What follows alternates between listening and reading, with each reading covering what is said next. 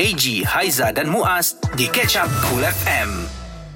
Selamat pagi, Assalamualaikum dan terima kasih sekali lagi Suara AG, Suara Muaz di Cool FM pilihan pertama untuk isu semasa. Okey, dan untuk anda semua yang berada di depan komputer dengan telefon bimbit anda sentiasa menyaksikan pelbagai perkara, membaca ataupun macam-macam video-video yang ada, video-video prank uh, antara video pilihan utamalah. Kalau kita tengok video prank ini selalunya akan ada viewers yang tinggi. Dan video prank ini dilakukan oleh mereka yang popular di YouTube ataupun di Twitter, Instagram dan sebagainya. Dan uh, Ji, ni kita nak kongsikan ada ha. satu uh, video viral lah yang telah pun uh, dibuat oleh YouTube Isa Isap yang mana mencerita kontroversi apabila dia mengundang kecaman netizen menghasilkan sebuah video menghancurkan kereta pekerja merangkap rakannya sendiri semata-mata demi konten. Ha, jadi, oi, kita tengok memang ramai orang yang marah lah. Dan di sebalik kerosakan yang dibuat tu, uh, sebenarnya dia menggantikan rakannya Faizal dengan sebuah kereta baru lah. Untuk dapatkan satu kereta baru supaya rakan kau marah. Ui, dahsyat lah konten dia viewer supaya kau dapat uh, pujian dan juga sebagainya. Tapi ka- kalau pendengar-pendengar Cool FM semua nak tahu, saya ada seorang sahabat nama dia Muaz Zanazuddin. Muaz Zanazuddin ni sebenarnya dia memang tak percaya dengan apa saja video yang dia tengok dekat uh, social media. Tak kisahlah video tu uh, viral ke, tak viral ke, video tu reality ke tidak sebab kalau kalau awak kenal dengan sahabat saya Muaz Zanazuddin ni, dia akan cakap, ah ini konten. Okey, eh, itu nama saya kan? Okey, sebab apa? Sebab apa? Sebab selalunya bila saya bila bila saya tengok video ni selalu memang saya akan kongsi dengan uh, Aging dengan Haizal lah. Confirm bila saya tengok video ni okey ni konten okey yang ni uh, apa? Yang ni betul. Okey ha. yang ni tak tahu kesahihan dia. Sebab apa? Sebab memang saya tak tahulah sebab mungkin saya ni belajar dalam bidang broadcasting. Jadi memang kita dah biasa dengan video ni daripada dulu lagi. Jadi kadang-kadang kita tengok uh, dari pergerakan, dari cara mereka, dari dialog pun kita dapat uh, dapat kenal. Saya tahu lah saya dapat kenal uh, ini adalah konten. Dari eye contact. Uh, selalunya benda ni benda yang konten. Tapi kita tahu walaupun konten, orang di luar yang menengok ni, dia tak tahu tu pun konten. Dia rasa, oh ini betul ni. Betul lah. Kesian ya. lah orang. Dan menambah viewers kepada YouTuber-YouTuber ni. Dah banyak sebenarnya cerita-cerita antara bukti-bukti yang memang Muaz kata konten tu terbukti benar. Antaranya pergaduhan couple yang dia prank. Lepas tu uh, konten uh, pipe bocor. Okey. Jadi ada juga uh, Haji, ada ada yang tanya juga. Okey, kalau Muaz dah tahu konten, AG dah tahu konten, Haiza dah tahu konten, kenapa korang tak buat benda ni supaya viral? Kami ada jawapan sebab kami uh, bersama anda di Cool FM. Jadi kalau kita buat YouTube uh, ataupun konten-konten yang membohong contohnya, menipu dan sebagainya, kami risau ini akan memberi kesan kepada Cool FM. Maksudnya kita menyalurkan berita yang betul. Tapi bila anda tengok YouTube kami, YouTube yang tak betul. Jadi benda tu dah tak tally kan? Lepas tu Muaz, yang menjadi uh, tanda tanya, ramai juga yang dah tahu itu adalah konten dan dia suka tengok. Bila dah tahu itu adalah konten, suka tengok seolah-olah dia sedang menyaksikan apa pula episod akan datang. Apa pula uh, yang akan di, di, di, ditunjulkan pada pada apa uh, viewers yang yang yang akan ditunjukkan nanti. Sebab dia mesti ada cerita yang berkait atau ada cerita-cerita baru. Pastinya ada cerita baru. Pastinya ada cerita baru. Jadi untuk menjadi seorang influencer yang baik nama pun influencer. Influencer tu ialah seorang yang berpengaruh dan mempengaruhi. So apakah pengaruh sebenarnya yang anda nak tunjukkan kepada penonton-penonton anda? Selain daripada tujuan kita nak dapatkan income. Betul tak Muaz? Kan? Sebab sekarang betul. social media boleh dapat income tapi income kita tu income yang macam mana? Itu pun kita kena fikir juga oh. Mm-mm. Adakah konten dengan mengenakan orang um, kita dapat rezeki, kita dapat duit, duit tu halal untuk digunakan. Contohnya, hmm? kita yeah. tak ya. tahu. Wah, ini antara contoh-contoh yang perlu kita lihat. Jadi untuk anda, hari ini kita akan bawakan seorang tetamu yang dah lama dah dalam uh, bidang influencer dan macam-macam konten yang telah pun dibuat. Dan kita sebenarnya dah lama tak nampak dia, Ji. Eh? Ya, katanya berehat ataupun berhenti ataupun eh tak tahulah apa jadi. Lama juga berbulan-bulan dia menghilang. Sebentar lagi anda tahu siapa bersama kami di Cool FM. Suara Semasa Cool FM. Di mana saja anda berada, terima kasih kerana terus dengarkan kami Cool FM pilihan pertama untuk isu semasa. Dan yang paling penting, kami masih lagi berada di rumah. Yes, kami bekerja di rumah sama macam anda. Jadi walaupun bekerja di rumah ni, semangatnya masih lagi sama macam kita berada di studio. Dan kita harapkan anda semua berada dalam keadaan baik. Alright, Eddie dan juga Muaz di sini kami berjaya mendapatkan seorang influencer uh, social media yang sangat popular uh, telah pun lama berada ataupun bertapak dalam uh, social media di Malaysia. Lama. Saya rasa zaman-zaman saya dekat radio lama dulu, dia dah ada. Sebab saya pernah fight-fight dengan dia juga masa tu. Okey. Ya, Assalamualaikum. Selamat pagi, Faiz. Waalaikumsalam. Hai, Meji. Hai, Muaz. Apa khabar? Alhamdulillah. Eh, hey, lama lama hilang. Mana pergi? Lama dah juga. 4 bulan lah menyepikan diri masuk gua je abang. Kenapa? tak tahan lah. Tak adalah. Sebabnya uh, saya decide nak lari kejap sebab penat otak lah sebenarnya bila kita dalam social media lama sangat. Saya dah 7 tahun tau lah. So, Hmm. daripada 2013 so bila lama sangat ni semua dah tepu so rasanya macam hmm, kita stop kejap lah setara PKP ni tapi sekarang dah balik lah dah kembali ke social media and happy lah Yes, dan kalau kita tengok Kak Leha Bunting, Nurse semua dah ada balik. Jadi uh, siapa-siapa yang rindu dengan karakter tu ada. Jadi Faiz, sememangnya kalau kita tengok eh, jadi influencer ni follower ramai.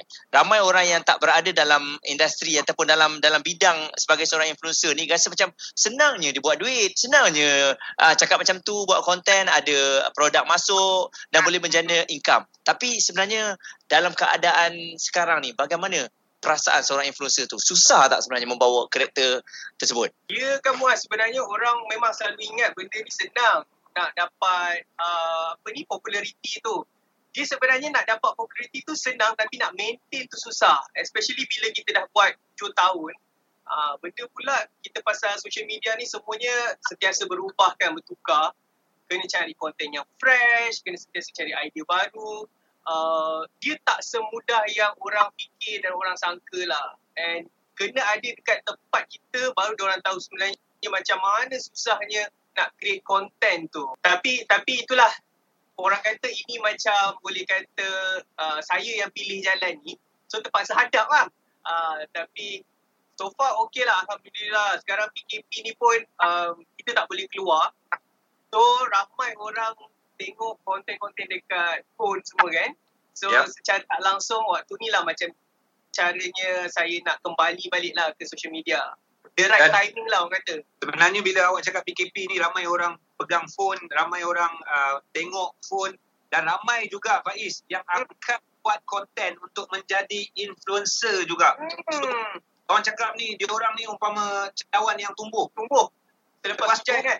Yes, dan dan pengisian konten tu kadang-kadang tak logik kalau Abang Eji tengok macam apa benda ini pun dijadikan sebagai konten. So sebagai seorang influencer yang dah lama yang terpaksa mem- memerah keringat nak memikirkan konten terbaik tu, bagaimana Faiz melihat budak-budak sekarang ni dengan konten-konten dia yang merepek tu? Kalau saya tengok memanglah sekarang ni macam semua orang pun nak jadi influencer kan. Tapi dia beza uh, sebagai seorang Insta famous dan seorang influencer. Kiranya kalau kita setakat jadi Insta famous untuk jadi famous, uh, untuk buat konten-konten yang mungkin tak berapa masuk akal tu senang bang. Tapi bila kita nak betul-betul jadi influencer yang boleh bagi inspiration, buat konten yang ada isi tu, itu susah lah. Uh, Yes. Tapi saya rasa kalau macam nak cakap kita nak pukul rata semua yang baru-baru ni tak elok pun tak boleh juga sebab ada yang sebenarnya konten orang menarik. Mungkin Betul. kita tengok macam alamak mengarut ni. Mungkin tapi budak-budak suka orang-orang yang umur-umur baya-baya bukan kita ni uh, diorang suka dengan konten-konten macam tu kan. Tapi itulah kena berhati-hatilah sebab social media ni dia boleh famouskan kita ke arah yang baik ataupun ke arah yang tak elok. Kalau kita buat konten yang terlalu mengarut sangat pun uh, kita dapat popul- populariti tapi populariti tu bukan benda yang bagus lah. So tak tak shock lah macam tu. Okey, kembali semula kita nak bawakan pula bagaimana agaknya dari segi konten sekarang ni yang kita dapat lihat semakin advance. Maksudnya demi sebuah konten sanggup uh, mengorbankan sesuatu untuk dapat sesuatu. Jadi adakah pengorbanan tersebut berbaloi untuk um, seorang influencer? Semuanya akan kami kongsikan kejap lagi di Cool FM.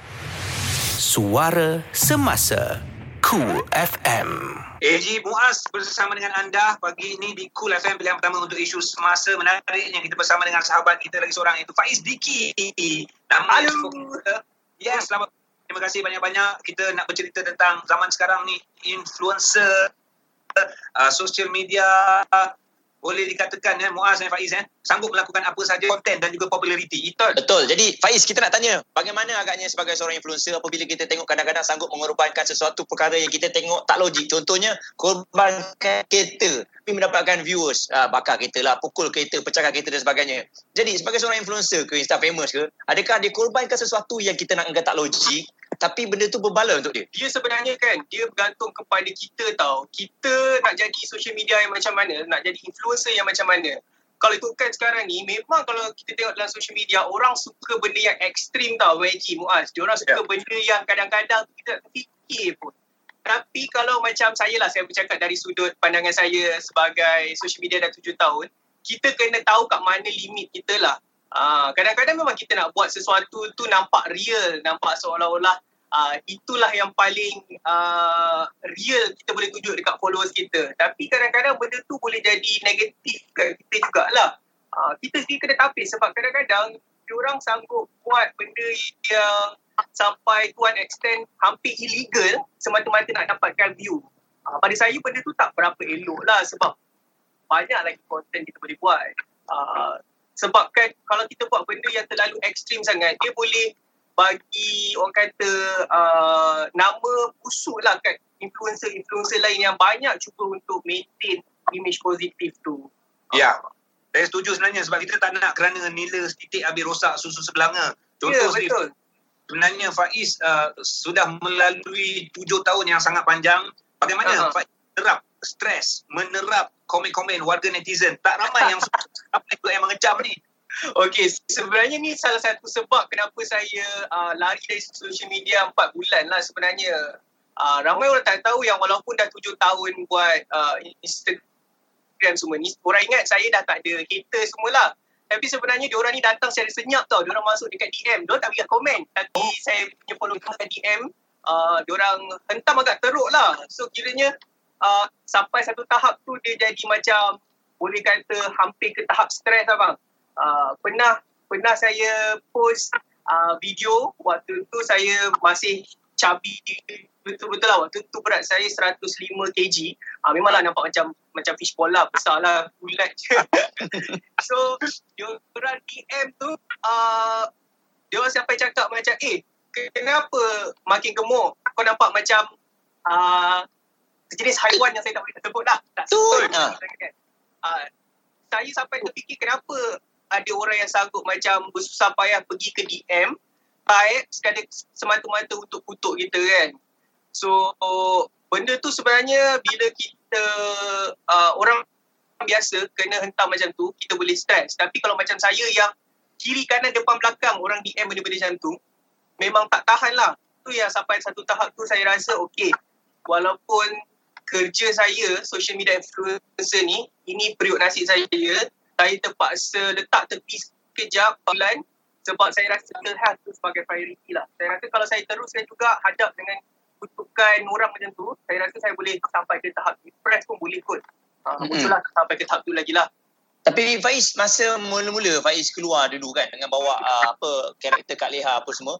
Awal-awal tu pun masih ramai orang yang marah juga kenapa nak menyerupai wanita dan sebagainya. Tapi masa tu macam mana Faiz? Adakah masa tu kita hadap je ataupun masa tu sebab baru-baru lagi? So tak ada terasa sangat sakit hati tu? Hmm. Okey, sebenarnya kan Muaz, kenapa saya bawa watak uh, Kak Leha, Nis Muaka, Cik Yam semua tu, orang ingat saya bawa sebab saya nak menyerupai perempuan. Sebenarnya bukan. Sebenarnya itu saya punya orang kata security blanket tau. Saya jadi watak tu untuk elak orang kutuk Faiz. Uh, kira macam bila kita bawa watak, orang boleh kutuk watak tu. Tu sebenarnya saya untuk rasa uh, inilah uh, orang kata.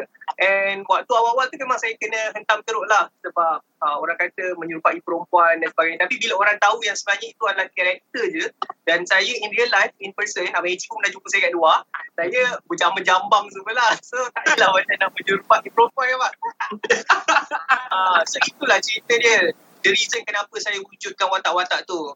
Uh, tapi sekarang Alhamdulillah sekarang saya dah lebih positif. Saya pun dekat Instagram saya lepas saya kembali menunjukkan diri saya sendirilah Faiz Diki itu sendiri sebab saya rasa dah sampai masa untuk saya tidak berselindung di sebalik karakter lah. Saya rasa Faiz, apa, uh, bukan itu bukan pada pandangan Abang lah awak bukannya bersentuh di sebalik karakter tau itu adalah watak seperti seorang sutradara yang sedang melakon yang sedang mengarahkan sebuah drama ataupun filem pasti Ah. ada watak-watak yang perlu dimainkan Betul, tapi betul. kalau dimainkan oleh Faiz Faiz Faiz Faiz memegang watak Faiz Faiz Faiz Faiz tak boleh lah kalau macam tu Betul, kan bosan lah jadinya kan. Dia tak ada colour lah dalam story tu. Itulah yang saya buat lah. Tapi bagus sebenarnya. So dalam awak ber, ber apa berwatak sedemikian ada unsur-unsur nasihat yang sinis awak tembak kepada dia rasa pedas lah. Betul, betul. itu, itu juga konten Faiz eh. Maknanya perlu difikir. Betul sebab kita tak boleh lah buat satu konten tu sekadar untuk suka-suka lawak-lawak gelak-gelak dan kita tak dapat apa-apa lah. Macam saya sendiri saya cuba untuk selitkan sedikit orang kata nasihat. Macam sekarang PKP ni banyak dah kempen suruh pakai mask, suruh jaga distance. Kalau kita asyik ulang benda yang sama orang pun jadi bosan. So saya buat inisiatif lain, saya buat video supaya orang tengok benda tu dia terhibur tapi at the same time dia boleh dapat uh, ilmu from video tu lah. Okey. Dan untuk anda, kejap lagi kita nak tanya satu lagi soalan. Soalan ni saya rasa kalau Faiz dapat jawab, mungkin akan memberi inspirasi orang kat luar. Jadi Insta famous, jadi uh, influencer ni boleh survive ke? Semuanya kejap lagi di Cool FM.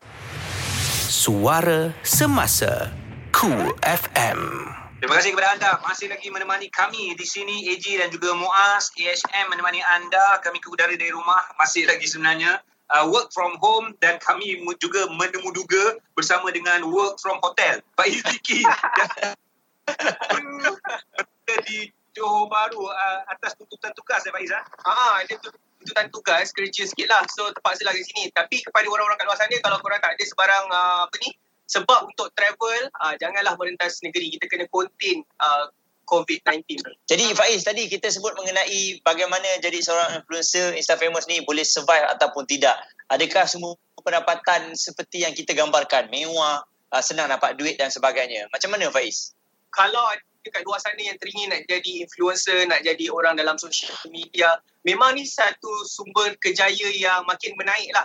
Orang berebut-rebut nak jadi influencer sebab orang tahu and uh, sedar betapa benda ni adalah satu lubuk rezeki lah sebenarnya. Tapi dari pengalaman saya yang dah lama ni, uh, satu kita kena ingat adalah semua benda ada shelf life dia sendirilah.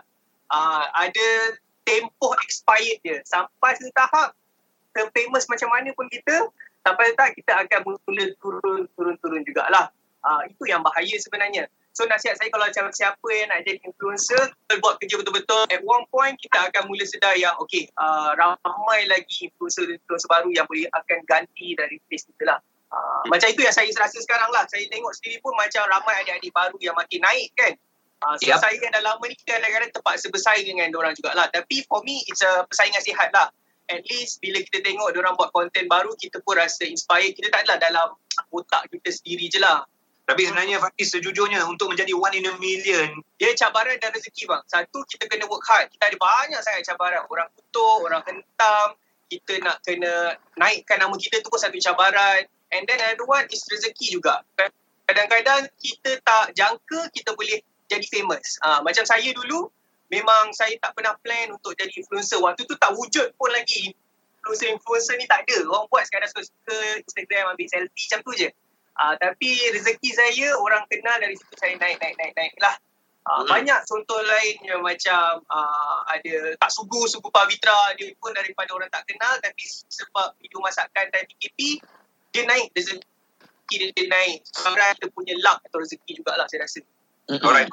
Pastinya Faiz dalam menempuh uh, tujuh tahun ini uh, akan datang ni belanjawan 2021 pun nak dibentangkan. so sebagai sponsor agaknya apa harapan bagi sponsor? Okay, uh, one thing orang selalu ingat kami ni influencer tak bayar cukai tau. Benda yang selalu saya pun dah banyak kali juga surat khabar, newspaper, uh, contact untuk tanya pasal isu cukai semua ni kan. Uh, sebenarnya kami pihak influencer pun dikenakan cukai juga. Uh, and Alhamdulillah saya berkat bantuan daripada LHDN juga memang uh, kita orang bekerjasama lah. Diorang sentiasa membantu kita orang untuk uh, bagi exposure pasal cukai terhadap influencer. Uh, Hmm. Tapi ramai juga influencer-influencer baru adik-adik kat luar sana tu, diorang tak betap, tak berapa familiar lagi pasal uh, cukai ni tau. Sebab diorang ingat macam apa yang diorang dapat tu semua duit diorang. Sebenarnya tak. Even kita kecil pun, budak-budak pun kalau kita dah ada income kita sendiri, kita kena bayar jugalah. And uh, Alhamdulillah lah setakat ni bila saya dah masuk balik dalam Instagram ni, uh, job-job tu ada lagi. Uh, tak adalah terus, tak ada job terhenti kat situ. Mungkin tak semewah waktu zaman-zaman 2-3 tahun lepas tapi Alhamdulillah uh, masih boleh masih boleh sustain macam mana nak jadi influencer ni. Baik, uh, jadi itu dia antara ceritanya kita dengar bagaimana susahnya. Bukan senang lah, saya rasa dalam apa segala bidang pun pastinya ada cabaran. Uh, uh, kita dapat lihat orang famous uh, datang dan pergi. Ada yang maintain dan ada juga yang terus menghilang. Jadi uh, nasihat Faiz sendiri kepada semua adik-adik kita. Kalau tanya new generation, adik-adik cita-cita nak jadi apa? Nak jadi YouTuber abang? Influencer abang. Jadi nasihat uh, Faiz sendiri. Okay, nasihat saya sebenarnya tak salah kalau kita dah plan ataupun impian kita nak jadi YouTubers, influencer semua ni sebab uh, benda ni memang boleh uh, menjanjikan duit tu saya boleh cakap boleh Alhamdulillah. Kita boleh inspire orang buat benda yang baik kan. Siapa tak nak buat benda macam tu. Cuma nasihat saya kita kena tahu diri kita siapa. Kita kena ada limit. Jangan buat sesuatu benda tu sekadar untuk uh, famous. Sebab dia macam saya cakap benda ni tak lama. So sementara kita tengah famous ni, gunakan platform kita tu untuk at least buat sedikit benda baik dan inspire orang lah. Ha, selebihnya tu kau nak buat apa, nak pakai kereta pun, tak apa asalkan dia tidak menyalahi undang-undang. Dan lupa bayar cukai. Terima kasih banyak-banyak di atas perkongsian pada hari ini. InsyaAllah ada masa nanti rumah kita dekat-dekat rupanya kita lepak, kita mamak, kita minum lagi. Boleh, boleh, boleh. No problem. terima kasih Abang Eji, terima kasih Muaz. Baik, untuk anda semua, pastikan uh, terus bersama dengan kami lagi pelbagai perkongsian yang akan kami bawakan untuk anda pastinya di Cool FM, pilihan pertama untuk isu semasa. Terlepas Cool FM bersama AG, Haiza dan Muaz, dengar semula di Catch Up Cool. Layari coolfm.com.my atau app Cool FM, Spotify serta Apple Podcast.